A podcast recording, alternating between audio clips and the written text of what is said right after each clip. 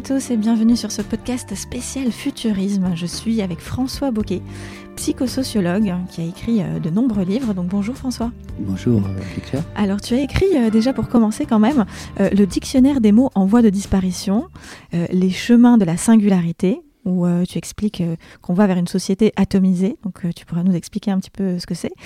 Et les mois parallèles, qui décrit la biographie de personnes dans le futur. Alors pour commencer, est-ce que, avant de parler de futur, est-ce qu'il y a une étape euh, primordiale, c'est celle de l'effondrement? Est-ce que ça va vraiment arriver ou est-ce qu'on peut euh, le contourner? Euh, C'est pas que nous, ça va arriver, c'est que nous sommes dedans. C'est-à-dire que la, société française, et ça tout le monde peut s'en rendre compte, la société mondiale est en pleine transformation, accélérée. Alors il y a une bonne nouvelle, derrière cet effondrement, c'est que l'effondrement n'est pas voué à durer éternellement. L'effondrement, ça dure un certain temps. Ça permet de passer d'un état à un autre état. Un peu comme l'eau qui se solidifie ou la glace qui fond. Alors, l'effondrement, tu, dis qu'on est en plein dedans. Est-ce que c'est depuis euh, la crise Covid ou est-ce que déjà on l'était avant? Euh, L'effondrement euh, s'est préparé de. C'est très difficile de fixer une date de début de l'effondrement, mais on peut considérer que l'accession de Trump il y a quatre ans marque déjà le début d'une crise très significative euh, au niveau politique, économique et social. D'accord. Donc l'effondrement aujourd'hui, bon, on, arrive à un petit peu à voir à quoi il ressemble. Euh, c'est quoi les, prochaines étapes d'après toi? Qu'est-ce qui va se passer dans un futur très proche, dans les mois qui arrivent, les années qui arrivent? Alors le futur, le futur c'est long. Donc c'est très différent si on parle d'un futur euh, à, à, quelques mois, à quelques années ou à quelques dizaines d'années. Alors on va dire les quelques mois. Par exemple pour 2021, 2022 ou 2023. Est-ce qu'on peut aller jusqu'à trois ans? Alors euh, vraisemblablement, on va solder la crise du Covid. Il va y avoir une période d'euphorie et de reprise euh, économique forte. Euh, et en même temps, on va réaliser aussi parallèlement que la société se fracture entre des personnes qui ont su s'adapter au nouveau monde et d'autres qui n'ont pas su s'adapter au nouveau monde. C'est quoi ce nouveau monde C'est un monde plus technologique, plus complexe, euh, j'allais dire, moins relationnel et plus, plus informationnel, euh, auquel tout le monde n'est pas forcément préparé dans un pays comme la France. Alors, est-ce que, est que là, ça, ça, ouvre à beaucoup de, voix et d'imaginaire? Est-ce que tu peux euh, nous donner un petit exemple euh, sur, ce, sur cette fracture dont tu parles, qui est à la fois technologique et, et, de, l'autre côté moins technologique, c'est ça? Ce sont des personnes qui ne sont pas habituées, qui n'ont pas su s'adapter à cette transformation. Euh, pour ceux qui ont su s'adapter, euh, c'est quoi? C'est eux qui, ont réussi le pari? C'est ceux qui sont les, plus riches de notre société? À quoi vous ressemblez cette euh, le, La zone de clivage première risque sans doute d'être le travail. C'est-à-dire que, mine de rien, pendant les confinements, l'intelligence, on s'est beaucoup appuyé sur l'intelligence artificielle et sur les nouvelles technologies. Euh, et on s'est rendu compte qu'en fait, un certain nombre euh, d'emplois pouvaient être remplacés par euh, des machines mmh. ou par Internet. donc, au final, le nombre d'emplois utiles s'est considérablement réduit. Donc, il va y avoir dans le futur plusieurs positions par rapport au travail. il va y avoir des individus qui vont garder un emploi indiscutablement utile la catégorie A, une catégorie B de, B de personnes qui vont garder un emploi, mais un emploi euh, protégé, même s'il n'est pas forcément utile. Et puis, il va y avoir une grande catégorie de personnes qui auront du mal à, avoir un emploi qui ne soit ni utile, euh, utile ou protégé. Et c'est pour eux qu'on peut, qu'on peut se faire peut-être un peu de soucis. Est-ce que c'est le cas des artistes, par exemple? Euh, En quelle catégorie ils sont? Alors, il y a il y a toujours euh, plusieurs cas. Donc avec les artistes, euh, c'est pareil. Il y a trois catégories d'artistes. Il y a les artistes euh, qui sont demandés, qui sont appelés par le, dire par le marché. Ensuite, il y a les artistes qui bénéficient d'un certain statut qui les protège. Et puis après, il y a les artistes qui ont envie de créer, qui ont envie de s'exprimer, qui ont du talent, mais qui ne sont pas reconnus malheureusement à leur juste valeur par le marché et qui ne bénéficient pas d'un statut particulier de protection. C'est pour cela qu'on peut, qu'on peut avoir des, des, inquiétudes à, court terme. À court terme, oui, on le voit déjà, hein, de, toute façon. On, le voit déjà. Et alors, tu, tu, nous expliques qu'il y, a, euh, il y a différents niveaux hein, dans la transformation de la société euh, française sur les prochains, prochaines années à venir. Euh, il y a un niveau sociétal, économique, au niveau des entreprises, de l'éducation. Commençons déjà par parler de niveau de la société, puisque c'est elle qui est le plus macro. Mhm. à quoi va ressembler notre société dans, dans 50 ans, par exemple? Alors derrière la société, il y, a, plein de notions. On peut en prendre une qui est celle de l'urbanisme, par exemple. Bon, les il y a une analogie qui pourrait peut-être nous être utile, c'est l'analogie avec le XVIIIe siècle. Au XVIIIe siècle, on avait déjà eu une, pendant, une société avec plusieurs castes, plusieurs classes sociales, avec les nobles, la bourgeoisie, la, la paysannerie. Et à cette époque-là, tout le monde n'était pas dans tous les lieux, comme on a pu connaître en France à la fin du XXe siècle. Euh, les nobles étaient dans une sorte de bulle qu'on appelait Versailles, euh, ou éventuellement euh, dans des châteaux, un peu partout, dans les petites bulles, ou dans une grosse bulle qui s'appelait Versailles. la paysannerie était, elle, attachée à, la terre, à son lieu de, travail ou à son lieu de vie. Mais elle n'était pas mobile, très peu mobile, la paysannerie contrairement à la noblesse qui, elle, passait facilement d'une bulle à l'autre. Et puis il y avait peut-être aussi la bourgeoisie, qui est un entre-deux, qui, elle, se regroupait dans des grands centres, c'est-à-dire des villes. D'accord. Donc, euh, plutôt que parler de société, ce qui est un mot très large, on peut parler euh, d'urbanisme ou du lieu d'habitat. Et on pourrait imaginer, effectivement, dans le futur, euh, des lieux de, de, vie prospère pour humains augmentés, qu'on pourrait appeler des bulles, on pourrait imaginer aussi des zones dédiées à la, classe qui travaille, à la bourgeoisie. Euh, euh, et, ces lieux, ces bulles, pourraient ressembler, par exemple, à des, pourraient par exemple être des, des, bateaux de croisière, des, petits États, comme par exemple Singapour, le Dubaï ou la Suisse. ces bulles pourront, dans un futur beaucoup plus lointain, peut-être être, euh, euh, sur, euh, sur mer, dans, sur des îles, peut-être dans l'espace. On peut tout imaginer, mais cette, la, fracture de la société, en, le retour des castes, quelque part, peut se, se corréler avec différents types d'urbanisme. C'est marrant le parallèle que tu as fait par rapport au XVIIIe siècle et, et, de voir qu'en fait on peut revenir à ça, en fait, on peut revenir à des espèces de castes. Il ne faut jamais oublier que le XVIIIe siècle s'est terminé par une révolution, que l'histoire est un éternel recommencement et que le futur n'est pas un point mais une, droite qui ne se termine pas. Le futur, c'est long. Donc, euh, ce que je dis là, c'est du court moyen terme. C'est les quelques dizaines d'années à venir. Donc, euh, quelques mois de péripéties, quelques années ou quelques dizaines d'années de, clivage, mais rien ne dit que cette situation ne va pas à son tour euh, parvenir à de tels excès qu'il va y avoir une inversion pour, pour la réguler. Oui, c'est-à-dire que là, on va encore plus loin. Que, là, encore, on va encore plus loin. Donc, on imagine aussi euh, terminer par une révolution où peut-être toutes les, classes sociales se rebellent en disant qu'il ne faut pas qu'il y ait autant de, de, différences sociales. Et qu'est-ce qui peut se passer après? C'est revenir finalement à ce qu'on connaît aujourd'hui? Alors merci de cette question parce que en prospective, en futurologie, il est toujours plus facile de comprendre le futur à long terme que de comprendre le futur à court terme. À court terme, on ne connaît pas trop bien les péripéties qu'il peut y avoir aujourd'hui ou demain. Par contre, si on prend l'histoire euh, de l'humanité sur, euh, sur une très longue période, euh, là, il y a des tendances qui ne se sont pratiquement jamais démenties. Si on reprend l'état où l'homme était il y a environ 10 000 ans jusqu'à aujourd'hui, la tendance lourde, c'est euh, l'intégration. C'est la constitution d'ensemble de plus en plus euh, grands. On a eu des cités-États, on a eu des nations, on a eu des empires. Aujourd'hui, on est dans une période de confédéralisme comme l'Europe ou, les États-Unis d'Amérique. Et probablement, tout ça va continuer à long terme.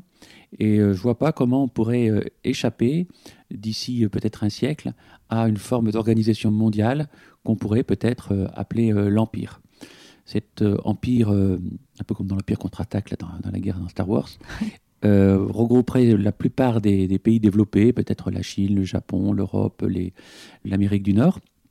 Peut-être qu'il ne intégrera pas toute l'humanité et qu'au bordure de l'empire, on aura des, des barbaries exactement comme à la fin de l'Empire romain. Quelque part, on réinvente l'Empire romain avec des frontières, en deçà duquel on a l'Empire, la Pax Romana, et au-delà desquelles on a donc des barbaries éparses. Waouh euh, D'après toi, c'est fatal? C'est-à-dire que l'histoire se répète fatalement On ne peut vraiment pas imaginer autre chose que, que ça euh, Ce qu'on ne peut pas prévoir, ce sont les incidents de parcours et la façon dont ça se produit. Mais ce qu'on peut euh, anticiper, c'est le résultat final. Les tendances lourdes, c'est un, de plus en plus d'intégration politique, économique et sociale. deuxièmement, le, de plus en plus d'atomisation de la société, de plus en plus de singularité, avec des individus euh, traités de façon relativement différente en fonction de leur profil singulier. le destin de l'humanité semble être toujours plus de liberté, et ça ne peut être qu'amplifié par les nouvelles technologies qui permettent de traiter les cas particuliers d'un citoyen, d'un consommateur ou d'un producteur. Alors, est-ce qu'on va vers toujours plus de liberté ou est-ce que cette liberté, elle, c'est quand même une liberté contrôlée? Parce qu'on parle de plus en plus, euh, bon, alors là, euh, aujourd'hui, on parle de, de, passeport euh, numérique, de vaccin. Enfin, si, on n'est pas vacciné, on n'a pas de, passeport de santé. je ne sais pas encore exactement en quoi ça consiste, mais on parle surtout d'un plan RFID, de reconnaissance faciale. Enfin, ce sont des sujets quand même qui reviennent et qui font peur aujourd'hui. Euh, est-ce que cette liberté, euh, finalement, elle, a un prix? Est-ce que Bien entendu, ça mm. c'est bien sûr la réponse à votre question. C'est les deux mots général. C'est-à-dire qu'on ne voit, je vois pas non plus comment on pourrait échapper à un, sur, un, surcroît de, contrôle comme il y a aujourd'hui en Chine, dans la mesure où on est de plus en plus nombreux, de plus en plus, euh, avec de moins en moins de ressources, des ressources de plus en plus limitées, dans un monde qui est de plus en plus complexe, avec un besoin de sécurité qui est de plus en plus grand. Donc le contrôle va aussi augmenter. Mais on peut être plus libre tout en étant plus contrôlé. Tout dépend de la façon dont on voit la liberté. On peut avoir plus de liberté en tant que consommateur, plus de singularité en tant qu'étudiant, avec euh, plus de, possibilités de customisation de, de ses vêtements, de son interface, euh, de ses interfaces informatiques ou de son alimentation, tout en ayant moins de liberté, par exemple, d'un point, de vue, d'un point de vue politique. D'accord. Euh, et, quant au, à la, justement à la population mondiale, et, euh, est-ce qu'il y aura un contrôle des populations et de la démographie à un moment donné ou pas? Ça, c'est inévitable parce qu'on n'a pas le choix. Mmh. C'est-à-dire que si la population continuait à monter au rythme des 30 dernières années, on serait à, à peu près 15 milliards dans, dans, un siècle. Et ça, techniquement, c'est n'est pas gérable en termes de nourriture, en termes d'acier, en termes de béton en termes de réchauffement climatique. Donc la population, sur une échelle de 50-100 ans, ne peut que décroître. Mais on ne sait pas comment ça va arriver. Alors on ne sait pas comment. Est-ce que euh, dans l'un des ouvrages que tu as publiés, est-ce que euh, tu l'évoques à un moment donné, une façon ou d'une autre, même si c'est euh, quelque chose de, l'ordre de la science-fiction, mais est-ce que tu as imaginé comment est-ce qu'un gouvernement, peut-être cet, empire dont tu parles, comment est-ce qu'il a pu faire ce contrôle démographique à un moment donné et réduire la population? Il y a deux façons, il y a trois façons avérées de réduire une population. Euh, la première, c'est euh, celle du gouvernement chinois à la fin du XXe siècle, c'est-à-dire une volonté politique, la politique de l'enfant unique. unique Voilà. la deuxième, c'est l'approche libérale qui marche, c'est d'augmenter l'éducation. on donne une éducation, on apprend à lire et à écrire à toutes les petites africaines.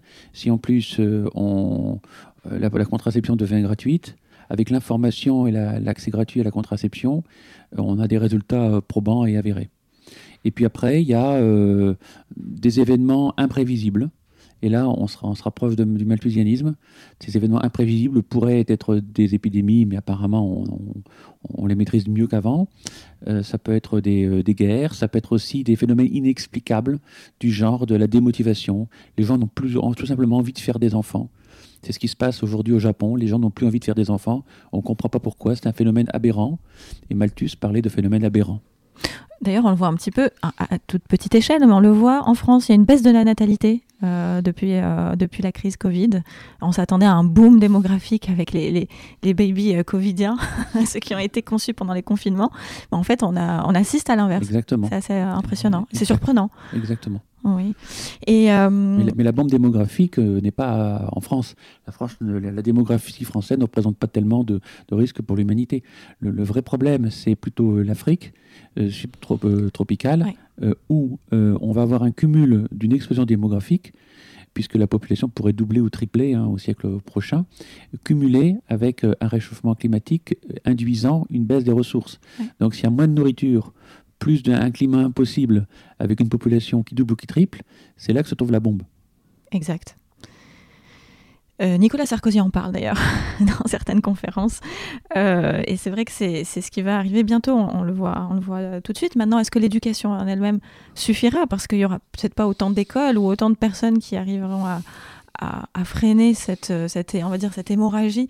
Mais est-ce que l'éducation servira, sachant que l'éducation, ça fait partie d'un des, des, thématiques que tu abordes aussi. Comment va évoluer l'éducation justement dans le futur? Faut, Pour répondre à cette question, il faut dissocier l'éducation qui est un, objectif, qui est un projet, qui est un résultat, de l'école qui, elle, est un moyen, une, façon de donner de l'éducation d'ailleurs plus ou moins efficace selon, selon les pays. On peut imaginer euh, des formes d'éducation euh, plus rapides, plus efficaces que l'école, qui court-circuitent quelque part euh, l'école, avec des, casques à réalité virtuelle, avec un suivi individuel des, personnes, avec des méthodes d'auto-évaluation. on peut imaginer d'autres façons, d'autres schémas éducatifs que les schémas que nous connaissons en France aujourd'hui. D'accord, donc c'est pour toi, c'est aussi euh, cette notion de rupture dont tu parlais au début entre euh, les personnes qui vont s'adapter à la nouvelle technologie et ceux qui n'y arriveront pas. Est-ce que c'est tout, l'enseignement et le corps professoral qui va effectivement devoir s'adapter aussi aux nouvelles technologies de l'enseignement? Alors, dans, cette, toute cette complexité, il y a quelque chose de simple, c'est quelles que soient les, questions euh, qu'on puisse poser, les réponses, c'est sera pratiquement toujours, tout dépend de quel, à quel milieu tu appartiens. C'est-à-dire qu'on peut très bien imaginer, de la même manière qu'aujourd'hui, on a des divertissements euh, pas chers, mais des divertissements de masse, comme par exemple Netflix. Et puis à côté de ça, des divertissements euh, euh, haut de gamme, mais beaucoup plus chers et beaucoup plus personnalisés, comme par exemple le coaching ou la psychanalyse, qui sont quelque part des formes de, de divertissement individualisé. On pourrait imaginer demain plusieurs niveaux, plusieurs types de, d'éducation complètement différents, avec euh, pour euh, ceux qui s'en sortent, euh, s'en sortiront bien, de, des précepteurs comme au XVIIIe siècle, donc des personnes qui savent exactement ce que je sais, ce que je ne sais pas et qui, mettent le doigt là où il faut, avec de l'empathie et puis de la, de la stimulation personnalisée. Et puis, à côté de ça, des systèmes d'éducation de masse complètement informatisés, avec du e-learning, donc qui coûte vraiment pas cher, mais qui servent plutôt à normaliser la population euh, que véritablement à l'émanciper. Alors on a parlé d'éducation. Euh, à quoi vont ressembler les entreprises Alors, elles ressemblent, les entreprises, elles ont déjà fait leur mutation principale. C'est-à-dire que depuis le Covid et avec la, généralisation du télétravail, elle ressemble à ce que je décrivais dans, mon, dans le livre que j'ai publié il y a 10 ans sur le dictionnaire des mots en voie de disparition au chapitre entreprise, c'est-à-dire à des, euh, à des castings de, de films euh, à la production d'un film de cinéma. C'est-à-dire des projets. Des projets, c'est de la gestion de projet. On a 15 individus qui vont euh, travailler ensemble pendant quelques mois le temps d'un projet. chaque individu pouvant d'ailleurs travailler simultanément à un autre projet et quand euh, le projet est terminé, eh bien, euh, l'entreprise euh, s'émiette, elle se pulvérise, sauf peut-être son noyau dur. Et, chaque atome se retourne dans un autre projet parallèle. Donc il n'y a plus d'entreprise, il y a des projets. Donc il y a toujours des entreprises d'un point de vue, je parle des services surtout, hein, l'industrie, c'est l'agriculture évidemment c'est un peu différent, mais là où il n'y a pas de capital matériel ou agricole engagé, ce qui représente quand même la majorité des entreprises, on va vers une gestion de projet. D'accord, donc on n'est on est plus sur euh, une entreprise avec une typologie de services et euh, ces humains qui la composent pour pouvoir euh, bah, réaliser ces services, mm. mais plutôt un ensemble d'humains qui n'appartiennent pas forcément à une seule entreprise, mais à plusieurs. C'est un modèle qui va se développer. Mm. Mais on ne pourra pas empêcher qu'à côté de ça, il y aura toujours des secteurs protégés, il y aura l'armée, il y aura l'industrie. Bien sûr. Mais mm. ce, ce, secteur que je décris là représente quand même peut-être la moitié de, de l'économie française qui est faite de services privés. Est-ce qu'on ne passerait pas plutôt à un modèle où il n'y a que des freelances finalement? Non, il, y a toujours, il y aura toujours une partie de l'économie qui aura besoin de, de, maintenir des corps constitués et de les protéger. D'accord. Il y aura toujours une sécurité sociale, euh, des fonctionnaires, une armée, euh, une industrie. Là, on parle vraiment de l'industrie, euh, les, petites boîtes privées de services. Mais c'est beaucoup quand même. Ça représente une grande partie euh, de l'économie française, en tout cas, puis même euh, européenne, au, mondial, hein, j'imagine. Euh, on a parlé de façon très corporate hein, de, des entreprises, de la société, de l'éducation. À quoi vont ressembler nos relations? Là, c'est la partie psychologue que j'invite à, te connecter avec. C'est à quoi vont ressembler nos relations à la fois familiales, amoureuses? On parle, Tu parles beaucoup d'humains augmentés et humains diminués. Alors, comment on s'y retrouve Eh bien, c'est comme tout ce qu'on a vu jusqu'à présent tout va dépendre dans quelle, euh, si on se trouve dans une bulle ou pas dans une bulle, si on fait partie de, cette sorte d'aristocratie qui risque d'apparaître. Euh, dans l'aristocratie, euh, on continuera à voyager, à avoir des relations euh, romantiques, à faire des rencontres hautement personnalisées, à avoir des relations humaines subtiles, complexes, nuancées, plurielles et riches. Et puis, à côté de ça, il va y avoir un marché de masse, à la Netflix, quoi, euh, complètement standardisé, avec des plateformes qui, pour un prix modique, vont permettre de rencontrer euh, rapidement quelqu'un qui a le même thème astral, qui a le même âge, qui a les mêmes revenus, avec qui on aura des relations plus ou moins, euh, plus ou moins modélisées. Ou à faible valeur. Alors, alors, attends, là, parce que là, tu, tu, tu, tu viens de dire quelque chose qui, qui est qui, est complètement surprenant. On s'imagine dans notre inconscient collectif, voire notre conscient tout court, que la, le futur des relations passe justement sur euh, ce que toi tu appelles l'humain diminué, c'est-à-dire. Je ne parle pas d'humain diminué, hein. je parle de, de, On va parler d'aristocratie euh, et euh, de, de X. aristocratie et X. On ne sait pas ce que c'est que X. D'accord, c'est l'inconnu. donc, si, si j'appartiens à ce X, du futur, euh, je n'aurais pas, euh, j'aurais à la fois euh, accès à la technologie qui me permet d'avoir un match avec quelqu'un qui théoriquement sur le papier correspond et coche toutes les cases, mais je n'aurais pas cette, ce que tu décrivais au départ, c'est-à-dire cette, cette relation beaucoup plus subtile, beaucoup plus riche et cette relation riche présente un inconvénient, c'est qu'elle demande de, de l'énergie. Elle demande du temps, elle demande des possibilités de se déplacer, des possibilités de vivre des expériences euh, rares, elle demande une pleine liberté euh, mentale, elle est l'exigence en ressources. Et il ne faut pas oublier que l'équation fondamentale dans laquelle s'écrit le futur à moyen terme, c'est euh, plus d'humains et moins de ressources. Donc la seule solution, c'est la standardisation. D'ailleurs, je vais trouver un, meilleur mot pour X, on va appeler ça classe moyenne. La classe moyenne vivra des expériences de plus en plus moyennes, en gros. Est-ce que c'est ce que nous sommes en train de vivre un peu tous aujourd'hui? C'est, Nous sommes en plein, en plein dedans, mm. euh, mais ça risque de s'accentuer. J'ai connu euh, à la fin du XXe siècle euh, une époque différente, une époque où chaque individu, qu'il soit de la classe moyenne ou pas, pouvait passer librement d'un pays à un autre pays, pouvait adresser la parole à n'importe qui pouvait parler euh, de n'importe quoi et dire n'importe quoi sans être censuré. Une période qui paraîtrait incroyablement euh, euh, inquiétante et inconfortable à nos futurs contemporains.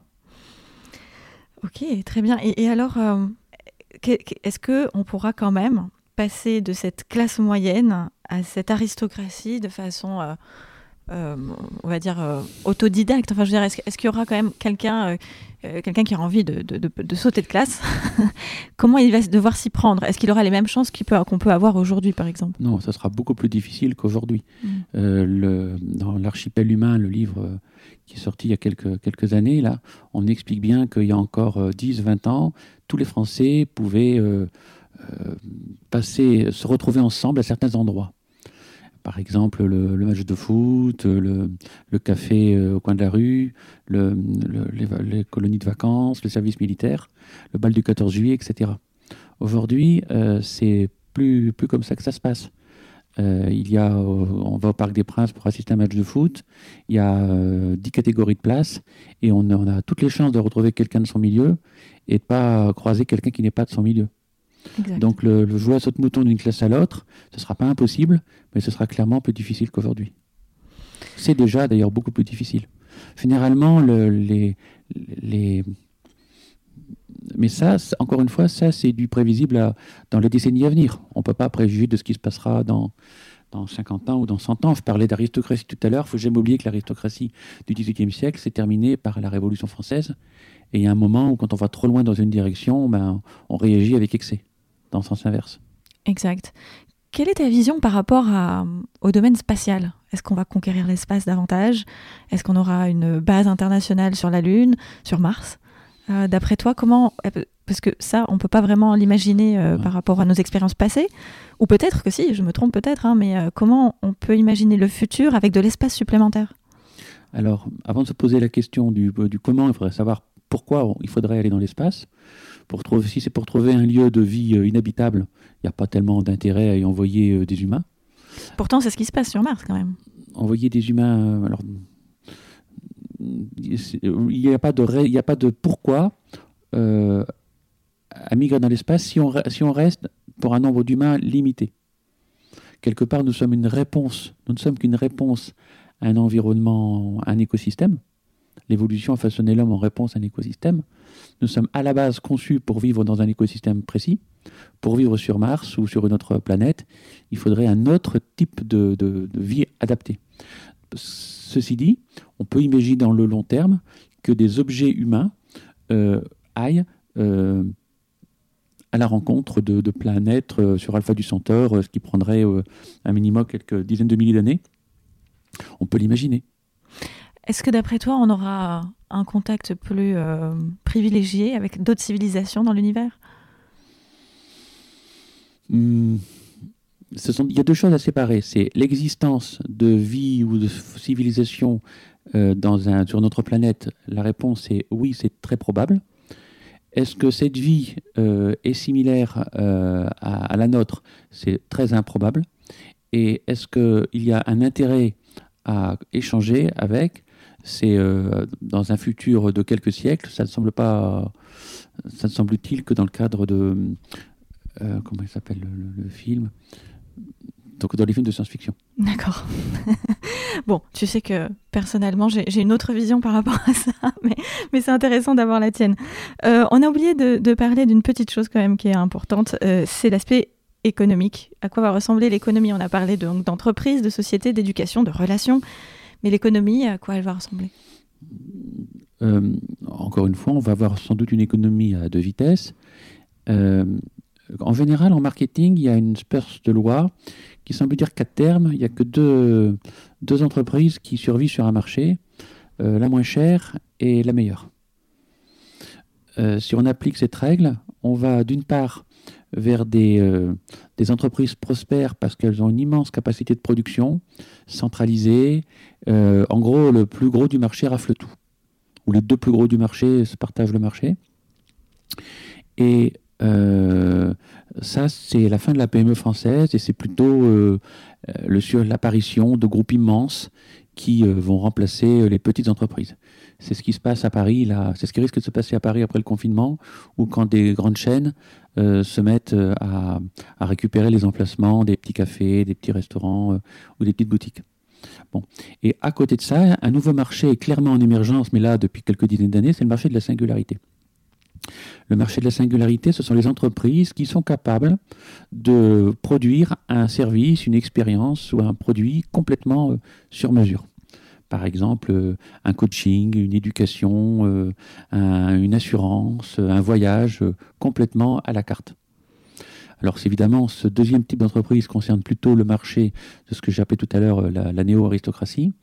Et le premier concerne évidemment ce qu'on a pu appeler tout à l'heure la néo-classe moyenne.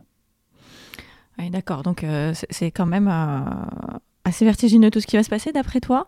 Euh, pour revenir un tout petit peu au présent et avec ce qui se passe en ce moment, on doit se préparer à quoi, en fait? Comment on doit, quel choix on doit faire pour notre avenir à nous déjà sur notre espérance de vie qui est en moyenne de 80 ans?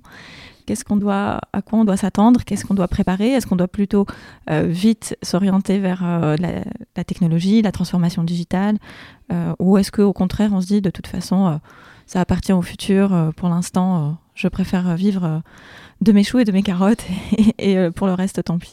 Il y a trois, trois valeurs qui me semblent absolument capitales pour mieux survivre dans ce monde vertigineux. La première, c'est l'agilité c'est-à-dire la, mobilité de, comportement dans l'espace, dans le temps, le, fait de savoir euh, préserver suffisamment de liberté de mouvement pour être capable, si c'est nécessaire, de changer de pays, de changer euh, de, métier, de changer de milieu social, de changer d'écosystème, d'amis, d'environnement ou de réseau. Donc l'agilité, mobilité. Euh, ça, ça suppose un maximum d'autonomie et de moins en moins de dépendance.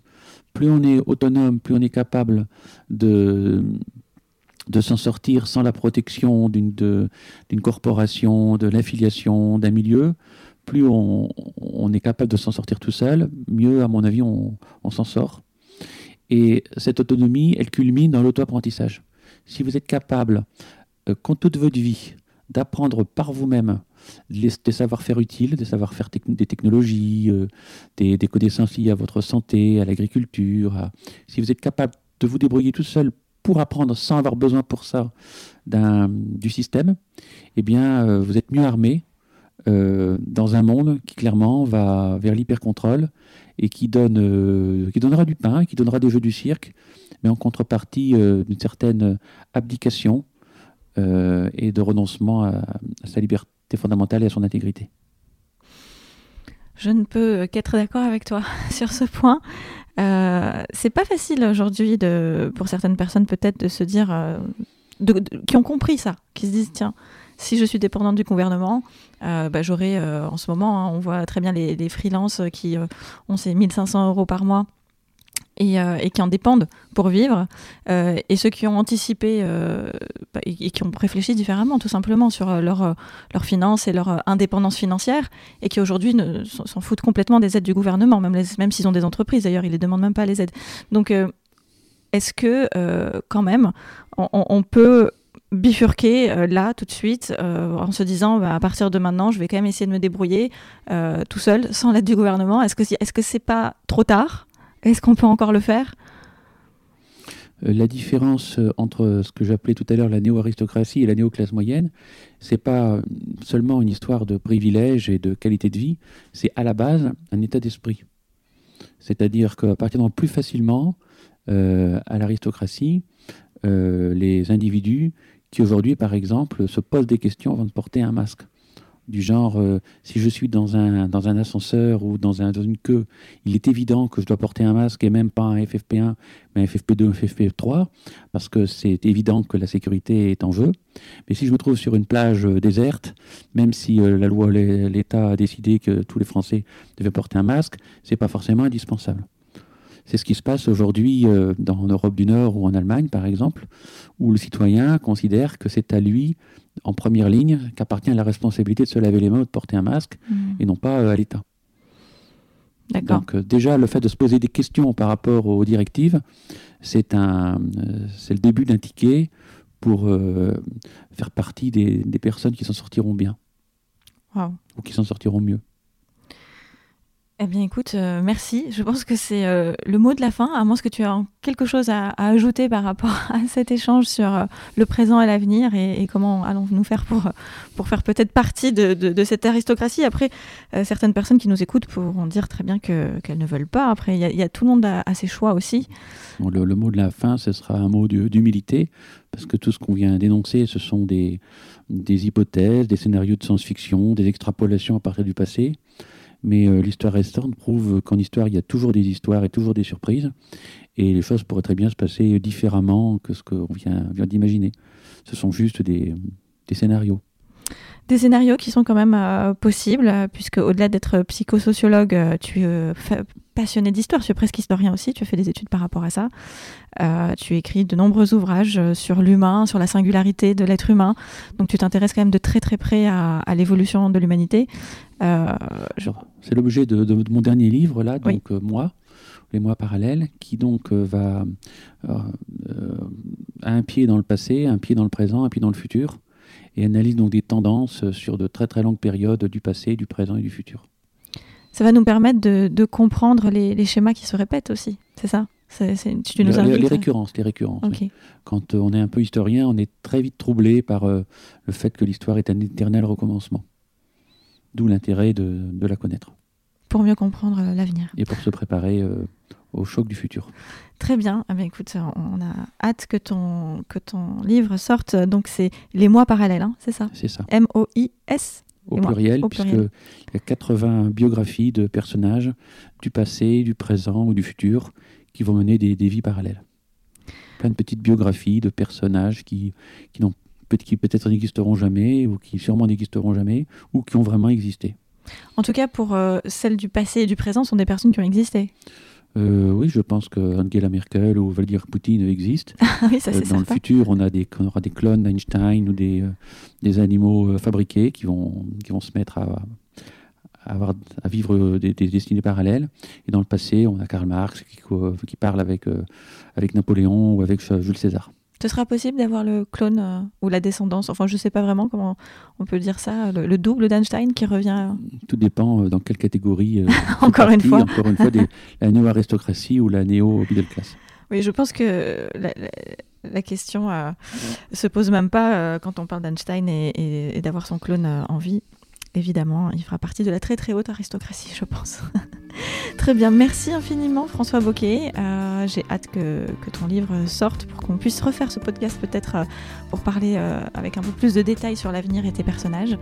Merci beaucoup et je vous dis à tous à très bientôt sur le podcast d'Alexia Borg. Merci à tous, au revoir.